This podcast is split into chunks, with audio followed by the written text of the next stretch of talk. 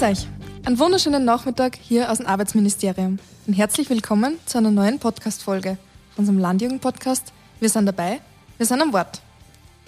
Unser heutiger Gast ist der Herr Bundesminister Martin Kocher. Servus Martin, schön, dass du Zeit für uns nimmst. Vielen Dank für die Einladung. Servus Michi. Genau. Martin, du hast immer in einer Kombination von Forschung und Wirtschaft gearbeitet. Bitte stell dir und deinen Werdegang noch kurz vor. Ja, ich bin äh, in äh, Altenmarkt Zauchensee aufgewachsen, äh, dort äh, auch äh, in die Schule gegangen, dann äh, zum Studium nach Innsbruck, habe dort äh, Volkswirtschaftslehre studiert und nach dem Doktorat längere Zeit im Ausland gearbeitet, als Wissenschaftler an verschiedenen Universitäten und bin vor fünf Jahren wieder zurückgekommen nach Österreich und habe dort dann das Institut für höhere Studien übernommen als Leiter. Das ist ein Forschungsinstitut, das sich mit angewandten Fragen, gerade im wirtschaftlichen und sozialen, gesellschaftlichen Bereich, äh, beschäftigt, äh, war gleichzeitig Professor an der Uni Wien und äh, vor kurzem kam dann äh, die Anfrage, ob ich das Bundesministerium für Arbeit übernehmen sollte im Jänner dieses Jahres und ja, dann habe ich relativ schnell zugesagt. Mhm. Ja, wie man hört, bist du der perfekte Ansprechpartner für unser Thema heute. Ähm, wir würden mit dir heute gerne über das Thema Jugend und Arbeit reden. Offensichtlich hast du da schon sehr viel Vorerfahrung. Hoffentlich. genau. Ähm, somit würden wir gerne mit dir über das Thema diskutieren und äh, ein bisschen auf die Chancen für die Jugendlichen eingehen aktuell am Arbeitsmarkt. Für das haben wir einige Fragen selbst vorbereitet und zum Teil auch von unseren Mitglieder direkt bekommen. Das heißt, du kannst uns natürlich auch sehr gerne Fragen stellen und wir freuen Sie auch, wenn wir das vielleicht beantworten können, beziehungsweise auch an unsere Zuhörerinnen und Zuhörer, dass sie es daheim reflektieren können. Perfekt, machen wir. Okay, dann legen wir gleich los. Damit wir mal einen ersten Einblick ins Arbeitsministerium bekommen. Wie ist denn das ungefähr aufgebaut? Welche Schwerpunkte habt ihr und nach was arbeitet ihr? Das Arbeitsministerium ist ein relativ kleines Ministerium im Vergleich zu vielen ganz großen. Wir haben äh, ungefähr 600, 700 Mitarbeiter im Arbeitsministerium. Es gibt drei sogenannte Sektionen. Äh, eine Präsidiale, das ist äh, die, die alles koordiniert, und äh, eine Arbeitsmarktsektion und eine Arbeitsrechtssektion. Die Arbeitsmarktsektion beschäftigt sich eben, wie der Name sagt, mit äh, eher den wirtschaftlichen Aspekten äh, am Arbeitsmarkt. Da geht es um die Frage der Vermittlung über das AMS. da geht es um die Frage Qualifikationsmaßnahmen. Das ist einer der großen Projekte im Moment äh, die Corona-Job-Offensive, wo viele Arbeitslose qualifiziert werden für bessere Jobs. Äh, und die Arbeitsrechtssektion beschäftigt sich mit äh, zum Beispiel Arbeitnehmerschutz, zum Beispiel mit den Arbeitsinspektoraten, die bei uns angegliedert sind, mit Themen wie eben zum Beispiel giftige Stoffe am Arbeitsplatz, wie man das reduzieren kann und solche Dinge und alle arbeitsrechtlichen Fragen wie eben zum Beispiel Arbeitszeitgesetz und solche Dinge, die im Ministerium da vorbereitet werden und dann ins, ins Parlament Parlament kommen, äh, wenn sie soweit sind. Mhm. Das ist ja ein perfekter Übergang zu unserem ersten Thema. Wir haben nämlich aktuell erfahren, dass am 1. April eine neue gesetzliche Regelung fürs Homeoffice rausgekommen ist. Jetzt, ich bin selbst vom Land und habe einige Freunde und Bekannte, die das wirklich genießen, dass sie nicht mehr jeden Tag in die Arbeit fahren müssen und sie einfach viel Zeit und viel Kilometer sparen können. Wie ist das jetzt langfristig geplant? Bleibt die Regelung so bestehen? Ja, wir haben äh, mit 1.4. eine neue Regelung, die es äh, bisher so äh, nicht gab, äh, wo es verschiedene Aspekte gibt, die relevant sind. Da geht es um die arbeitsrechtlichen Dinge, wie eben zum Beispiel die Arbeitszeit im Homeoffice. Es geht aber um Unfallversicherung, Schutz und auch äh, die steuerliche Absetzbarkeit. Äh, das ist jetzt gestartet. Wir haben gesagt, wir werden nächstes Jahr diese Regelung dann evaluieren und schauen, wie sie funktioniert hat, möglicherweise ausweiten. Sie wird sicher in der einen oder anderen Form bestehen bleiben. Ich glaube, wir wissen alle, dass Homeoffice, die Möglichkeit von zu Hause zu arbeiten, äh, gerade in der Pandemie jetzt sehr wichtig war, aber auch danach bleiben wird. Die meisten Menschen werden äh, dann nicht die ganze Woche zu Hause arbeiten, wie sie jetzt vielfach gemacht haben, sondern vielleicht ein, zwei Tage, vielleicht drei Tage. Äh, aber es wird auch die Möglichkeit geben, so wie bisher in der Pandemie auch fünf Tage zu Hause zu arbeiten, immer in Vereinbarung zwischen Arbeitgeber und Arbeitnehmer. ich glaube, das ist eine gute, eine gute Lösung. Wir sind übrigens einer der ersten Staaten in der Welt, die so eine konkrete gesetzliche Regelung haben. Und bisher gibt es eigentlich großteils positive Rückmeldungen. Rückmeldungen und es ist vor allem, glaube ich, gerade für den ländlichen Raum eine große Chance, weil es eben äh, Pendelzeiten reduziert, die gerade im ländlichen Raum besonders groß sind. Äh, damit hat man mehr Möglichkeiten. Es gibt äh, Kosteneinsparungen, äh, aber auch Einsparungen, gerade was den Klimaschutz betrifft, äh, wenn man mit dem Auto gefahren ist, CO2-Bilanz. Also es gibt eine Reihe von Vorteilen, äh, die wir jetzt nutzen können. Gleichzeitig braucht es natürlich auch Begleitmaßnahmen. Ein wichtiger Punkt ist Breitband, äh, gerade im ländlichen Raum beim Homeoffice äh, im äh, Plan der Regierung für den Wiederaufbau, äh, der sogenannte äh, Wiederaufbau- und Resilienzplan, äh, ist eine große Investition vorgesehen, gerade für den Breitbandausbau. Das sollte dann unterstützen, dass auch Menschen, die vielleicht jetzt noch zu Hause Schwierigkeiten haben zu arbeiten, weil das Internet langsam ist oder unterbrochen, dass das nicht mehr der Fall ist. Mhm. Weil Sie das Thema gerade ansprechen, also ich bin vom landwirtschaftlichen Betrieb und bei uns daheim am Bauernhof, am Vierkanter, sind die Mauern ungefähr einen Meter dick. Das heißt, da hat das Internet praktisch keine Chance. und es gibt halt den Schmäh, dass wir das Internet immer nur mit Kübeln hereintragen wenn es wieder mal besonders gut funktioniert. ja, also da, da hilft dann hoffentlich klar, weil es ja in der Kabelleitung ein Glasfaserkabel, das dann mhm. kommt, ja. Okay, also sehen Sie die Zukunft nur darin, dass man das Breitband ausbauen muss, damit die Homeoffice-Regelungen funktionieren? Na, ich glaube, die funktionieren auch jetzt schon in vielen Bereichen gut, aber es gibt natürlich, wir wissen es im ländlichen Raum immer noch Bereiche, wo es äh, äh nicht nur im Homeoffice Schwierigkeiten gibt, aufgrund der äh, Internetausstattung des fehlenden Glasfaserausbaus oder 5G. Ähm, aber es gibt natürlich auch, und das ist ganz entscheidend, für viele Betriebe Beschränkungen. Und das ist ja auch etwas, was den ländlichen Raum äh, äh, ja, äh, etwas zurückwirft, wenn äh, Betriebe sich nicht ansiedeln können, weil sie sagen, äh, wir können jetzt nicht äh, einen großen Webshop machen, weil eben die, das, die Bandbreite nicht da ist. Und das alles soll mit diesem Ausbau auch dann behoben werden. Und da gibt es jetzt sehr viel Geld die nächsten Jahre. Und da glaube ich, gibt es einen großen Schritt vorwärts. Für die Bereiche, wo das nicht der Fall ist noch. In vielen Bereichen Österreichs ist es schon recht weit fortgeschritten. Mhm. Okay, du hast vorher kurz angesprochen, ähm, dass das nochmal re-evaluiert wird und nochmal überarbeitet wird. Wie kurz- und langfristig sind dann solche Regelungen? Also je nachdem. Manchmal sind Regelungen sehr langfristig äh, und äh, das ist ja auch eine Regelung, äh, wo wir verschiedene Bestandteile haben. Wir haben Bestandteile, die sind unbefristet, da kann man sie aber weiterentwickeln. Es gibt ja durchaus auch ähm, ja, Dinge, die jetzt schon äh, von Betrieben oder Menschen genannt wurden, wo man noch weiterentwickeln kann. Also einige Leute haben gesagt, warum muss es eine Homeoffice-Regelung sein? Ich bin ja auch manchmal vielleicht äh, irgendwo im Café oder ich bin irgendwo äh, bei meiner Freundin, bei meinem Freund und arbeite dort, weil es da die Möglichkeit gibt. Ähm, ist das abgedeckt? zum Teil ist es abgedeckt, zum Teil nicht. Also da kann man sich durchaus Weiterentwicklungen vorstellen. Ähm, äh, aber die Grundregelung ist unbefristet. Wo wir eine Befristung haben, ist die steuerliche Absetzbarkeit. Da ging es einfach mal darum zu schauen, wie stark wird es genutzt, wie hoch sind die Kosten. Äh, und da werden wir dann sehen, äh, wie sich das äh, entwickelt. Und äh, ich gehe aber davon aus, dass wir da auch eine Nachfolgeregelung finden. Aber ich glaube, es ist immer gut, Gesetze so zu gestalten, grundsätzlich, dass man sagt, man schaut sich äh, die Wirkung des Gesetzes genauer an, äh, sobald das Gesetz voll umgesetzt ist und dann entscheidet man, wie man es weiterentwickeln kann. Mhm, okay. Das heißt, du würdest jetzt unseren Zuhörerinnen und Zuhörern empfehlen, dass sie sich gleich einmal ein Büro daheim einrichten, wenn sie wollen?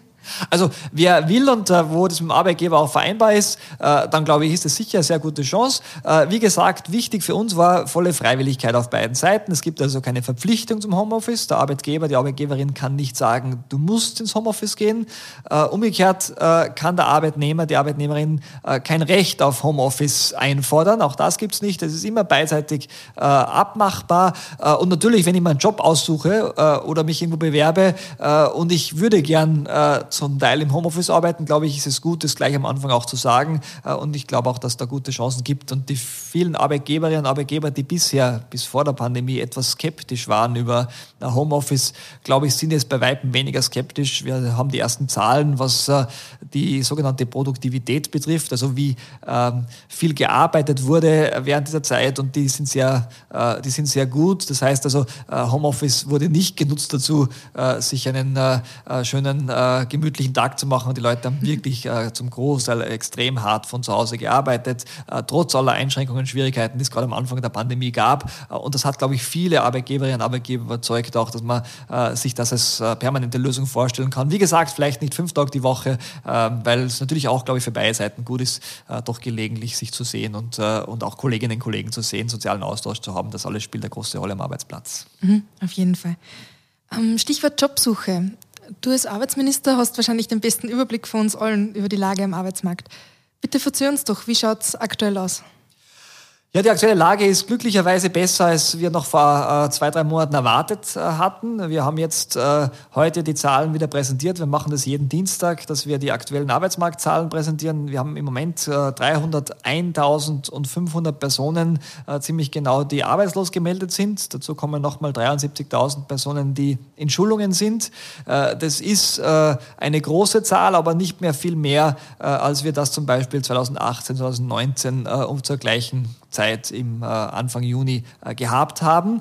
Äh, gleichzeitig haben wir natürlich äh, noch äh, viele Leute in Kurzarbeit. 310.000 äh, Personen sind vorangemeldet für die Kurzarbeit zurzeit, werden nicht alle auch abgerechnet werden, aber es zeigt nicht schon noch, dass es in einigen Bereichen des Arbeitsmarkts größere Einschränkungen gibt. Also ich glaube, der entscheidende Punkt ist, es gibt sehr unterschiedliche Erfahrungen. Es gibt Bereiche des Arbeitsmarkts, Industrie, im Gewerbe zum Teil, wo wirklich viele Arbeitskräfte schon wieder gesucht werden, wo es viele offene Stellen gibt und eigentlich schon Schwierigkeiten, die zu besetzen wohingegen nicht andere Bereiche noch starke Einschränkungen haben. Also die Nachtgastronomie ist noch geschlossen. Äh, Im Gastrobereich, im Tourismusbereich gibt es natürlich noch Abstandsregeln. Damit klarerweise äh, können noch nicht so viele Leute angestellt werden, wie das äh, normalerweise der Fall wäre. Also es gibt noch Einschränkungen und da gibt es sicher noch äh, eine Zeit lang, äh, wo der Arbeitsmarkt angespannt sein wird. Aber die Lage entspannt sich erfreulicherweise ganz gut und wir sind recht optimistisch, dass das im Sommer auch besser wird, weiter besser wird und wir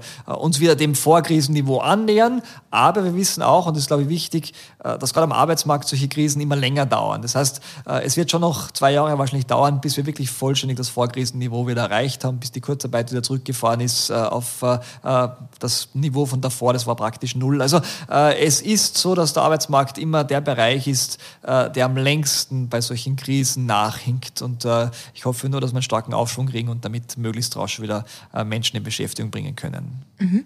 Ein interessiertes Mitglied hat uns diesbezüglich gefragt, wie das ausschaut äh, mit den langfristigen Arbeitslosenzahlen. Im Arbeitsmarkt verändert sich ja gerade einiges. Das heißt, wie lange man die Krise spüren wird, hast du ja gerade beantwortet, aber wie wird sich das langfristig entwickeln? Ja, das hängt sehr stark von Faktoren ab, die man nicht schwer voraussagen kann, wie das Wirtschaftswachstum zum Beispiel. Da wissen wir, dass es dieses Jahr wahrscheinlich besser wird als erwartet, aber äh, wie das in zwei, drei Jahren ausschaut, ist immer sehr schwer zu sagen. Äh, was wir aber allerdings wissen, ist, äh, ähm, die Demografie entwickelt sich in eine gewisse Richtung und die kann man nicht so schnell beeinflussen. Das heißt, äh, es ist relativ klar, äh, dass äh, in den nächsten Jahren, gerade ab 2025, dann die Kohorten vom Arbeitsmarkt gehen, weil sie pensioniert werden, die besonders groß waren. Das waren damals die sogenannten Baby Babyboomer, die, äh, äh, die ganz starken, geburtenstarken Jahrgänge. Die gehen in Pension und gleichzeitig wissen wir, dass dann äh, Leute, die 18, 19 werden oder 25 nach dem Studium oder äh, 16, 17 nach der Lehre, äh, die Gruppen sind kleiner als äh, diese geburtenstarken Jahrgänge. Das heißt, wir haben äh, mittelfristig, also ab 2025 bis 2030, äh, eher eine Tendenz dazu, weniger Leute am Arbeitsmarkt zu kriegen. Und das heißt also für jeden Arbeitenden, für jeden Jungen, der dann auf den Arbeitsmarkt kommt, werden die Chancen besser sein. Und das ist, glaube ich, äh, eine recht erfreuliche Entwicklung für viele Junge, die jetzt schon äh, letztes Jahr gerade während der Corona-Pandemie große Schwierigkeiten gehabt haben am Arbeitsmarkt. Mhm. Einstieg ins Arbeitsleben ist eh der perfekte Übergang dann. Ähm, du hast selbst studiert und wie man am Magister und am Doktor erkennen kann, sehr viel Zeit in Ausbildung verbracht. Wie ist dir dann persönlich gegangen? Wie du auf einmal deinen Abschluss in die Hände gehalten hast? Wie ist das, wenn man auf einmal einen Job sucht? Ja, das war äh, damals eigentlich recht spannend, weil ich auch nicht genau gewusst habe, was ich machen sollte. Allerdings muss ich zugeben, ich habe dann relativ rasch ein Angebot bekommen. Es war eine gute Zeit damals. Äh, ähm, nach meinem äh, Magister, ich wusste also schon vor dem Abschluss, dass ich äh, als äh, Uni-Assistent anfangen äh, durfte äh, und mein Doktorat machen durfte, allerdings auf einem Halbtagesvertrag, also 50-Prozent-Vertrag. Ähm, also es war jetzt äh, auch nach heutigen Verhältnissen nicht besonders gut bezahlt, aber es hat mir die Möglichkeit gegeben, ein Doktorat zu machen ähm, und, und hat viele Chancen eröffnet. Und so habe ich es immer gesehen als Investition in die Zukunft. ich habe mich da natürlich auf die Stelle beworben, aber es war eigentlich relativ klar, dass ich, äh, äh, dass ich da gute Chancen haben werde, weil ich ganz gute Noten gehabt habe. Ähm, danach ähm, habe ich natürlich, äh, äh, wie üblicherweise in der Wissenschaft, mich sehr häufig beworben auf Stellen äh, mit all den positiven und negativen Erfahrungen. Das ist ja ein, äh, ein sehr internationaler Markt. Also ich habe mich in den USA beworben, in, in Australien, in Europa natürlich und habe auch Vorstellungsgespräche fast überall auf der Welt gehabt. Ähm, und einige Stellen eben angenommen, andere dann nicht andere Angebote gar nicht bekommen, äh, die witzigsten Erfahrungen gemacht teilweise. Also ähm, man muss, glaube ich, diese Zeit auch immer als positiv sehen, selbst wenn es negative Erfahrungen sind, ähm, wenn man abgelehnt wird, äh, wenn es nicht klappt. Äh, man lernt daraus und äh, man wird immer besser bei diesen Dingen. Und ich glaube, das ist etwas, äh, äh, was man immer mitgeben kann, allen äh, aus den negativen Erfahrungen auch zu lernen. Mhm. Klingt sehr inspirierend auf jeden Fall. ja. Was macht jetzt die Politik konkret, um attraktive Arbeitsplätze zu schaffen? Also die Politik kann natürlich äh, keine Arbeitsplätze direkt schaffen. Das ist, glaube ich, wichtig auch äh, für alle zu verstehen. Wir versuchen natürlich immer Rahmenbedingungen zu schaffen, die es Unternehmen oder äh, Organisationen erlaubt, gute Arbeitsplätze zu schaffen. Und äh, da gibt es nicht eine Reihe von Dingen, äh, die die Politik machen kann, machen muss. Äh, ein Punkt ist natürlich äh, gute Bildung äh, sicherzustellen. Das betrifft den Bildungsbereich für die jungen Menschen, klarerweise. Ähm, das ist jetzt im Bildungsressort angesiedelt vor allem, betrifft aber auch den Weiterbildungs- und Ausbildungsbereich von Menschen, die schon in Arbeit sind. Da haben wir jetzt eben diese große Corona-Job-Offensive, was darum geht, Arbeitslose äh, zu qualifizieren, gerade für die Bereiche, die wirklich wichtig sein werden, auch nach der Corona-Pandemie, den Pflegebereich, Gesundheitsberufe, äh, der Bereich Digitalisierung, Bereich Klima und Umwelt.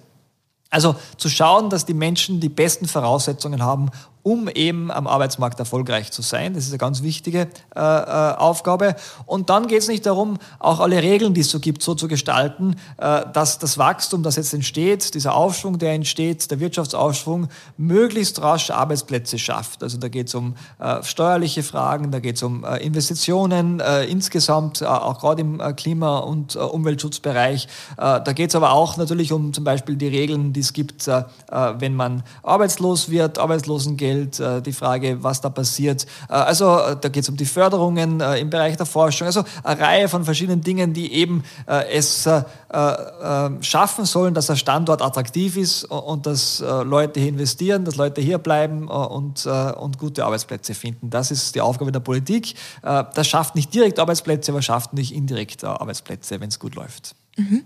Du sagst, dass Bildung und die Rahmenbedingungen besonders wichtig sind.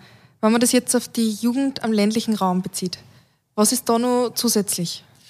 Ja, im ländlichen Raum, glaube ich, ist nicht sehr, sehr wichtig, äh, dass wir es schaffen, und äh, das ist in Österreich eh ganz gut verwirklicht aus meiner Sicht, äh, dass die Wirtschaftsstruktur besonders divers ist. Also wir haben ja ähm, gerade jetzt auch in den westlichen Bundesländern zwar einen sehr starken Tourismus, das war jetzt während der Corona-Pandemie einen gewissen Nachteil, aber auch starke Gewerbe- und Industrieinfrastruktur. Also wenn man sich anschaut, was es in Salzburg oder Tirol zum Beispiel, auch in Vorarlberg natürlich, wenn man über den Westen sprechen, äh, an, an vielen Betrieben gibt. Äh, das ist eigentlich ungewöhnlich, diese Mischung ähm, aus Dienstleistungsbereich, äh, aus Industrie, aus Gewerbe. Das hilft natürlich erstens attraktiv zu bleiben und es hilft natürlich, und das ist der entscheidende Punkt für den ländlichen Raum, dabei Abwanderung vom ländlichen Raum zu unterbinden. Und wir sehen in Österreich, dass es praktisch keinen Bereich gibt, auch kein Bundesland. Kärnten war eine Zeit lang die Ausnahme, wo es größere Abwanderungsbewegungen gab vom ländlichen ländlichen Raum in den städtischen äh, Bereich. Ähm, das ist, glaube ich, ein großer Vorteil. Und das hängt mit dieser diversen Wirtschaftsstruktur zusammen. Äh, wenn man sich nur auf einen Bereich konzentriert, wird das viel, viel schwieriger. Wenn der eine Bereich dann in, äh, in eine Krise kommt, dann äh, gibt es gleich ein großes Problem dann äh, für die betroffenen äh, Orte, Täler oder Regionen. Ähm, das ist in Österreich, glaube ich, gut verwirklicht. Ähm, natürlich geht es auch darum, dass öffentlich viel gemacht wird. Also gerade zum Beispiel Bildungsinfrastruktur, dass es eben auch im ländlichen Raum Schulen gibt und nicht nur in den äh, größeren äh, Ballungszentren, äh, dass es im ländlichen Raum teilweise auch äh, höhere Bildungseinrichtungen wie Fachhochschulen und so weiter gibt, äh, gibt es in Österreich auch immer mehr. Also das glaube ich ist entscheidend, gelingt aber sehr gut. Also wenn man sich anschaut, wie viele andere Länder Schwierigkeiten haben im ländlichen Raum, weil eben die Ballungszentren so attraktiv sind, dann ist das gut gelungen. Ähm, gleichzeitig führt natürlich die technologische Entwicklung jetzt auch dazu, dass der ländliche Raum wieder attraktiver wird. Wir haben über das Homeoffice gesprochen. Äh, mhm. Das äh, führt nicht dazu, dass ich leicht im ländlichen Raum leben kann, wenn ich äh, auch im städtischen Bereich in Ballungszentren beschäftigt bin, weil ich nicht jeden Tag pendeln muss dann mehr. Und das wird sicher dazu führen, dass es attraktiver wird. Und man sieht schon ein bisschen an den Hauspreisen, die Leute sind jetzt wieder bereit, da weiter weg von den Ballungszentren zu ziehen. Und, und das, das Umfeld wird einfach größer, weil man eben nicht immer im Büro sein muss. Das heißt, es gibt so eine Art Gegentrend zur Landflucht? Ich würde sagen, auf jeden Fall. Also ich glaube, Corona hat dazu beigetragen, äh, dass Menschen erstens äh, das Land wieder stärker entdeckt haben, dass sie es auch geschätzt haben, weil die Ballungszentren ja immer etwas waren mit äh, öffentlichem Verkehr und so weiter, wo gerade die Ansteckungsgefahr natürlich naturgemäß auf, aufgrund der Nähe einfach größer war. Ähm, und und die Art und Weise, wie wir jetzt gelernt haben zu arbeiten äh, in gewissen Bereichen, mit der Digitalisierung, mit diesem großen Schub, mit diesem Homeoffice-Schub, äh, führt dazu, dass der ländliche Raum attraktiver geworden ist. Er war nie unattraktiv in Österreich aus meiner Sicht, äh, aber er ist, glaube ich, wieder attraktiver geworden. Und äh, ich glaube, da gibt es viele Chancen, die man jetzt nutzen kann. Und man sieht das auch ein bisschen jetzt bei äh, Entscheidungen von äh, Unternehmen, wo sie sich ansiedeln, wo sie investieren, dass es stärker auch ähm, Investitionen in Bereichen gibt, wo es jetzt äh, stärker ländlich geprägt ist, nicht nur in den Städten. Und äh, das, glaube ich, wird sich verstärken, dieser Trend aus meiner Sicht. Mhm, okay. Viele von den Unternehmen haben in den letzten Monate bzw. anderthalb Jahre Kurzarbeit als Instrument eingefordert. Kannst du das kurz erklären, beziehungsweise warum ist Kurzarbeit jetzt eigentlich wichtig? Warum braucht man das? Ja, die Kurzarbeit ist ein ganz äh, interessantes Instrument. Das war das wichtigste Instrument, um Beschäftigungsverhältnisse äh, in Österreich zu sichern. Nicht nur in Österreich, auch in vielen anderen Staaten. Was macht die Kurzarbeit? Die Kurzarbeit macht nichts anderes als wie äh, die, äh, äh, die Differenz äh, zwischen einer vollen Beschäftigung und einer viel geringeren Beschäftigung, die durch Corona induziert ist, auszugleichen. Das heißt, mein Arbeitgeber sagt, ich kann maximal 30 Prozent arbeiten, weil es nicht mehr an Aufträgen da. Dann hat die Kurzarbeit äh, die Differenz zwischen den 30 Prozent äh, und meiner normalen äh, Bezahlung bezahlt, nicht vollständig, aber bis 80, 90 Prozent meines normalen Lohnes. Das heißt, ich habe also für die Stunden, die ich gearbeitet habe, mehr bekommen, als ich, als ich sonst bekommen hätte, wenn es die Kurzarbeit nicht gegeben hat. Und das hat dazu geführt, dass extrem extrem viele Arbeitsplätze gesichert werden konnten. Äh, wir haben äh, im letzten Jahr, im April, äh, Mai, über eine Million Menschen in Kurzarbeit gehabt. Viele davon sind weiter in Beschäftigung geblieben. Wir haben uns das mal im Herbst angeschaut. Über, über 85 Prozent sind tatsächlich in Beschäftigung geblieben, auch sechs Monate nach der Kurzarbeit im April 2020. Ähm, und es hat Einkommen gesichert, klarerweise, sonst hätten die Leute das Arbeitslosengeld bekommen. das wären 55 Prozent ungefähr. Äh, in der Kurzarbeit, wie gesagt, sind es 80 bis 90 Prozent, je nach äh, Einkommen. Also äh, es ist ein Instrument, das sowohl Einkommen sichert als auch Beschäftigung sichert. Und wir sehen jetzt, wo die äh, Hotellerie und die Gastronomie wieder aufgesperrt hat im Mai, dass gerade die Betriebe, äh, die auf Kurzarbeit gesetzt haben, Vorteile haben, weil sie jetzt auf die Stammbelegschaft zurückgreifen können. Sie haben die meisten Leute in Kurzarbeit gehabt und können jetzt mit der Stammbelegschaft wieder loslegen, wohingegen andere Betriebe, die Menschen gekündigt haben oder nicht auf Kurzarbeit gesetzt haben, größere Schwierigkeiten haben, jetzt jemanden zu finden. Es war dann doch recht kurzfristig das Öffnen. Man wusste nicht, wie viele Leute brauche ich denn, wie nachhaltig ist es. Äh, also es hat alles sehr große Vorteile gehabt und sie wurde auch gerade im Tourismus, äh, im Gastronomiebereich sehr gut genutzt. Ich glaube, es war wirklich eine Erfolgsgeschichte, die Kurzarbeit. Auch nicht ganz billig. Äh, wir haben äh, über 8 Milliarden Euro ausbezahlt seit Beginn der Pandemie für Kurzarbeit. Über 11 Milliarden sind äh, rechtsverbindlich zugesagt. Äh, das heißt, es ist das teuerste Kriseninstrument, aber ich glaube, es war tatsächlich auch ein ganz, ganz wichtiges Instrument, das gut gewirkt hat. Mhm. Klingt ja perfekt. Kann man sich jetzt langfristig auf die Kurzarbeit verlassen oder hat das eher Ablaufdatum? Ja, das ist eine gute Frage. Wir hatten ja auch schon vor der, äh, vor der Corona-Zeit eine Kurzarbeit, äh, eine Kurzarbeitsregelung. Die war jetzt etwas weniger attraktiv als die Corona-Kurzarbeit. Äh, wir haben jetzt gesagt, äh, gestern hat es eine Einigung gegeben mit äh, den Sozialpartnern, äh, dass wir sie weiterführen in zwei verschiedenen Varianten. Jetzt glaube ich, soll man nicht über die Details sprechen, außer du möchtest gerne die Details kennen. da kommen wir sehr stark ins Technische.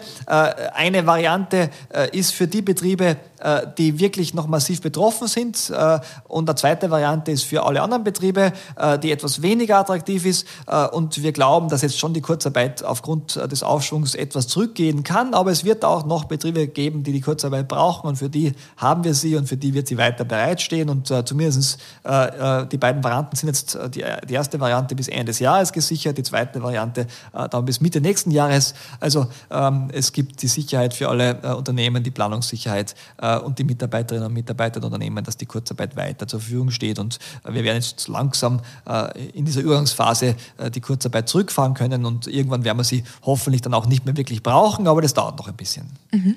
Das heißt, sofern jetzt wieder eine Krise kommen würde oder sie das mit der aktuellen Pandemie noch ein bisschen zieht, gibt schon die Möglichkeit, das auch wieder zu verlängern. Absolut, äh, haben wir bisher auch gemacht. Ich glaube, die Regierung war sehr äh, pragmatisch, was äh, diese Maßnahmen betroffen hat. Wir hoffen natürlich nicht, dass wir Rückschläge haben im Herbst. Niemand weiß es, wie sie sich entwickelt, aber wir hoffen sehr, dass das nicht passiert. Aber wenn es tatsächlich, und das haben wir ganz klar gesagt, zum Beispiel wieder behördliche Schließungen gibt, zum Beispiel in der Gastronomie, dann wird auch die großzügige Form der Corona-Kurzarbeit weiter für diese Bereiche auf jeden Fall zur Verfügung stehen. Und das, ich glaube, ist wichtig als äh, Absicherung, äh, kann sich eher darauf verlassen. Mhm. Die große Hoffnung von uns allen ist ja, dass wir die Corona-Pandemie jetzt dann einmal hinter uns haben. Ähm, nehmen Feiern und die ganzen anderen Aktivitäten, die wir jetzt alle über anderthalb Jahre vermisst haben. Wie schaut es mit der Wirtschaft aus? Gibt es einen großen Comeback-Plan für Wirtschaft und Arbeitsmarkt? Ja, also ähm, Feiern ist auch wichtig. Also, ich glaube, das ist ganz gut, wenn Sie alle jetzt mal im Laufe äh, des Sommers wieder äh, an die guten Zeiten gewöhnen und, äh, und auch äh, die Möglichkeiten nutzen. Äh, weil ich glaube, das ist auch ganz wichtig. Ich glaube, dass die psychischen Herausforderungen schon groß waren für viele Gruppen. Also äh, von äh, natürlich äh, zuallererst die, die Leute im Gesundheitssystem, die extrem belastet waren, wo es jetzt glücklicherweise ja auf den Intensivstationen eine Entlastung gibt. Äh, bei Leute im Bereich, äh, wo es notwendig war, weiterzuarbeiten im Leben Lebensmittelhandel zum Beispiel, äh, die Familien äh, mit äh, Kinderbetreuung zu Hause, die geschlossenen Schulen, die Lehrer, die mehr auf Digitales umstellen mussten und vielleicht sehr viel Arbeit reingesteckt haben. Also es waren viele belastet und dann gab es nicht die die gerne was getan hätten ähm, und, äh, und nicht tun konnten, weil sie in Kurzarbeit waren. Auch das ist eine Belastung, wissen wir. Ähm, also ich glaube, es ist gut, wenn wir jetzt alle mal einen guten Sommer erleben. Ähm, wir haben ähm, alles vorbereitet auf äh, ein äh, sehr äh, starken wirtschaftlichen Aufschwung. Äh, es gibt äh, den Comeback-Plan der Regierung mit zum Beispiel der Investitionsprämie, wo es um viel äh, Geld äh, für Investitionen geht, äh, wo auch Arbeitsplätze geschaffen werden. Äh, dann eben die, den Breitbandausbau, Investitionen im Bereich Klima und Umwelt, äh, jede Menge Maßnahmen, die den äh, Aufschwung unterstützen sollen. Da bin ich recht optimistisch, dass das auch gelingt. Der entscheidende Punkt wird tatsächlich sein, dass wir es schaffen, bis zum Herbst so viele Menschen geimpft zu haben, dass wenn im Herbst dann wieder aufgrund der Temperatur des Virus etwas stärker grassiert, äh, dass das nicht mehr so stark dann der Fall ist, weil die meisten äh, geimpft sind. Äh, und dann bin ich optimistisch, dass es auch im Winter besser läuft wie letztes Jahr, viel besser läuft wie letztes Jahr. Aber das wird ganz entscheidend sein. Aber ähm, es spricht nichts gegen einen sehr, sehr starken Aufschwung. Der Comeback-Plan der Regierung ist, glaube ich, ein guter und, und hilft uns ähm, bei, bei diesem Aufschwung. Mhm. Und welche konkrete Maßnahmen wird dabei vom Bundesministerium für Arbeit umgesetzt? Also wir haben im Comeback-Plan äh, zwei Maßnahmen. Eine Maßnahme, die es schon äh, gegeben hat, das ist eben die Corona-Job-Offensive, das Qualifikationsprogramm. 100.000 Menschen, äh, die arbeitslos geworden sind, die in diesen Zukunftsfeldern qualifiziert werden, äh, teilweise auch längerfristig qualifiziert werden. Also da geht es nicht nur um äh, kurze Schulungen, da geht es wirklich äh, um monatelange Fachkräfteausbildungen zum Teil, teilweise auch ein, zwei Jahre lange Fachkräfteausbildungen. Und das zweite große Projekt ist ein Projekt das die Langzeitarbeitslosigkeit reduzieren soll. Also Menschen, die länger als ein Jahr arbeitslos sind, bezeichnen wir als Langzeitarbeitslose. Äh, wir haben in jeder äh, Rezession, in jeder schweren Wirtschaftskrise der letzten Jahrzehnte gesehen, dass die Zahl dieser Langzeitarbeitslosen immer wieder gestiegen ist. Und wir wissen, je länger man arbeitslos ist, desto schwerer ist es wieder im Arbeitsmarkt äh, Fuß zu fassen, integriert zu werden, weil man ein gewisses Stigma hat. Der Arbeitgeber, die Arbeitgeberin sagt dann, ja, warum warst du so lange arbeitslos? Und dann ist man gleich einmal ein bisschen mhm. ähm, benachteiligt gegenüber Leute, die weniger lang arbeitslos waren. Äh, also müssen wir da mehr tun und wir haben uns mit diesem Programm Sprungbrett vorgenommen, die Langzeitarbeitslosigkeit wieder auf das Vorkrisenniveau zu bringen bis Ende nächsten Jahres. Mhm. Da wird es viel Geld geben und auch viele Maßnahmen, die das AMS koordinieren wird, von der Vorbereitung der Langzeitarbeitslosen auf die Eingliederung und dann eben sogenannte Eingliederungsbeihilfen. Das heißt, der Staat zahlt dann einen Teil des Gehalts für einen Zeitraum bis zu zwölf Monaten das ist äh, eine sogenannte Eingliederungsbeihilfe, um die Menschen äh, in Arbeit zu bringen. Und hoffentlich gelingt es, dass dann möglichst viele Menschen auch nachhaltig, auch wenn es keine Förderung mehr gibt, dann im Arbeitsmarkt bleiben und ihren, Arbeits-, äh, ihren Job behalten und nicht den Job wieder verlieren. Klingt nach einer großartigen Chance für, für die jetzt vielleicht weniger Perspektive haben. Richtig, also der entscheidende Punkt ist einfach, das war auch mir persönlich sehr wichtig, äh, Perspektiven zu geben, weil die Arbeitslosigkeit war tatsächlich sehr hoch. Sie ist jetzt äh, wieder stark gefallen, glücklicherweise die letzten Monate, aber es ist trotzdem noch für viele Menschen äh, am Arbeitsmarkt schwierig. Wie gesagt, Segmente des Arbeitsmarkts, gerade wo die Dynamik noch nicht da ist, aber auch verschiedene Gruppen. Ähm, also wir haben gerade die Älteren, die es am Arbeitsmarkt schwer haben, Leute eben, die länger arbeitslos waren oder eben Leute, die gesundheitliche Einschränkungen Einschränkungen haben. Aber auch nicht zu vergessen die Jungen, äh, wobei da haben wir schon äh, im letzten Jahr äh, versucht, äh, viele Maßnahmen zu setzen. Deshalb ist die Jugendarbeitslosigkeit auch nicht gestiegen. Also wenn wir jetzt die Jugendarbeitslosigkeit jetzt nehmen, äh, zum Vergleich vor der Krise, sind wir ungefähr auf dem gleichen Niveau. Sie ist einmal kurzfristig höher gewesen äh, während der Pandemie, aber sie ist jetzt wieder auf dem Niveau von davor. Da sind wir auch in der EU weit vorne, also mit einer der niedrigsten Arbeitslosenquoten, was junge Menschen betrifft. Trotzdem sind es zu viele. Wir werden versuchen, da noch weiter nach unten zu kommen. Mhm. Wo liegt die ungefähr? Die liegt auf 9 Prozent ungefähr ungefähr äh, im Moment, äh, knapp über 9 Prozent, äh, ist bei Weitem geringer als eben zum Beispiel in den Ländern bekanntermaßen wie Griechenland und äh, Spanien, äh, mhm. wo es eine sehr hohe Jugendarbeitslosigkeit gibt. Deutschland liegt sie besser, die sind die besten in Europa mit ungefähr 6 Prozent. Ähm, mhm. Das wäre das große Ziel, in diese Richtung zu kommen. Hoffentlich äh, möglichst bald beim Aufschwung soll es auch etwas leichter gehen. Aber ist, glaube ich, allen klar, dass Jugendarbeitslosigkeit etwas ist, wo es am meisten, glaube ich, sich rendiert, auch wirtschaftlich, aber auch sozial zu investieren, damit sie nicht äh, sich verfestigt, weil äh, wer in jungen Jahren schon arbeitslos ist, längere Zeiträume, äh, der hat dann klarerweise später auch oft Schwierigkeiten am Arbeitsmarkt und äh, das ist ein großes soziales Problem und äh, auch für die Betroffenen natürlich eine, eine große Enttäuschung. Eben, da geht es auch ums Perspektiven äh, bieten.